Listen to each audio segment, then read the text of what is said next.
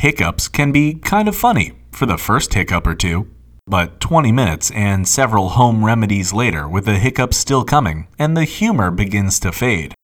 So, what causes these strange noises you can't help but make? Well, they can be pretty mundane and include physical causes like eating too much too quickly or swallowing air while eating, as well as emotional causes like feeling nervous or excited. Other reasons behind hiccups can be a lot less mundane. Brain trauma, meningitis, and encephalitis have all been tied to hiccups. But no matter the cause, the symptom is the same. A hiccup begins with your diaphragm, a flat muscle sitting beneath our lungs.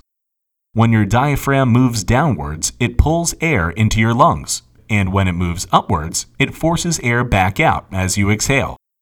But if your diaphragm gets irritated, say by stress, it can spasm, making you suddenly suck in air, which hits your voice box.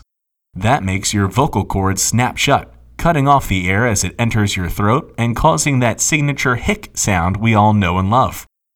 As annoying as they can be, hiccups usually disappear on their own in a few minutes. But, fun fact, the longest ever recorded case of hiccups lasted approximately 68 years.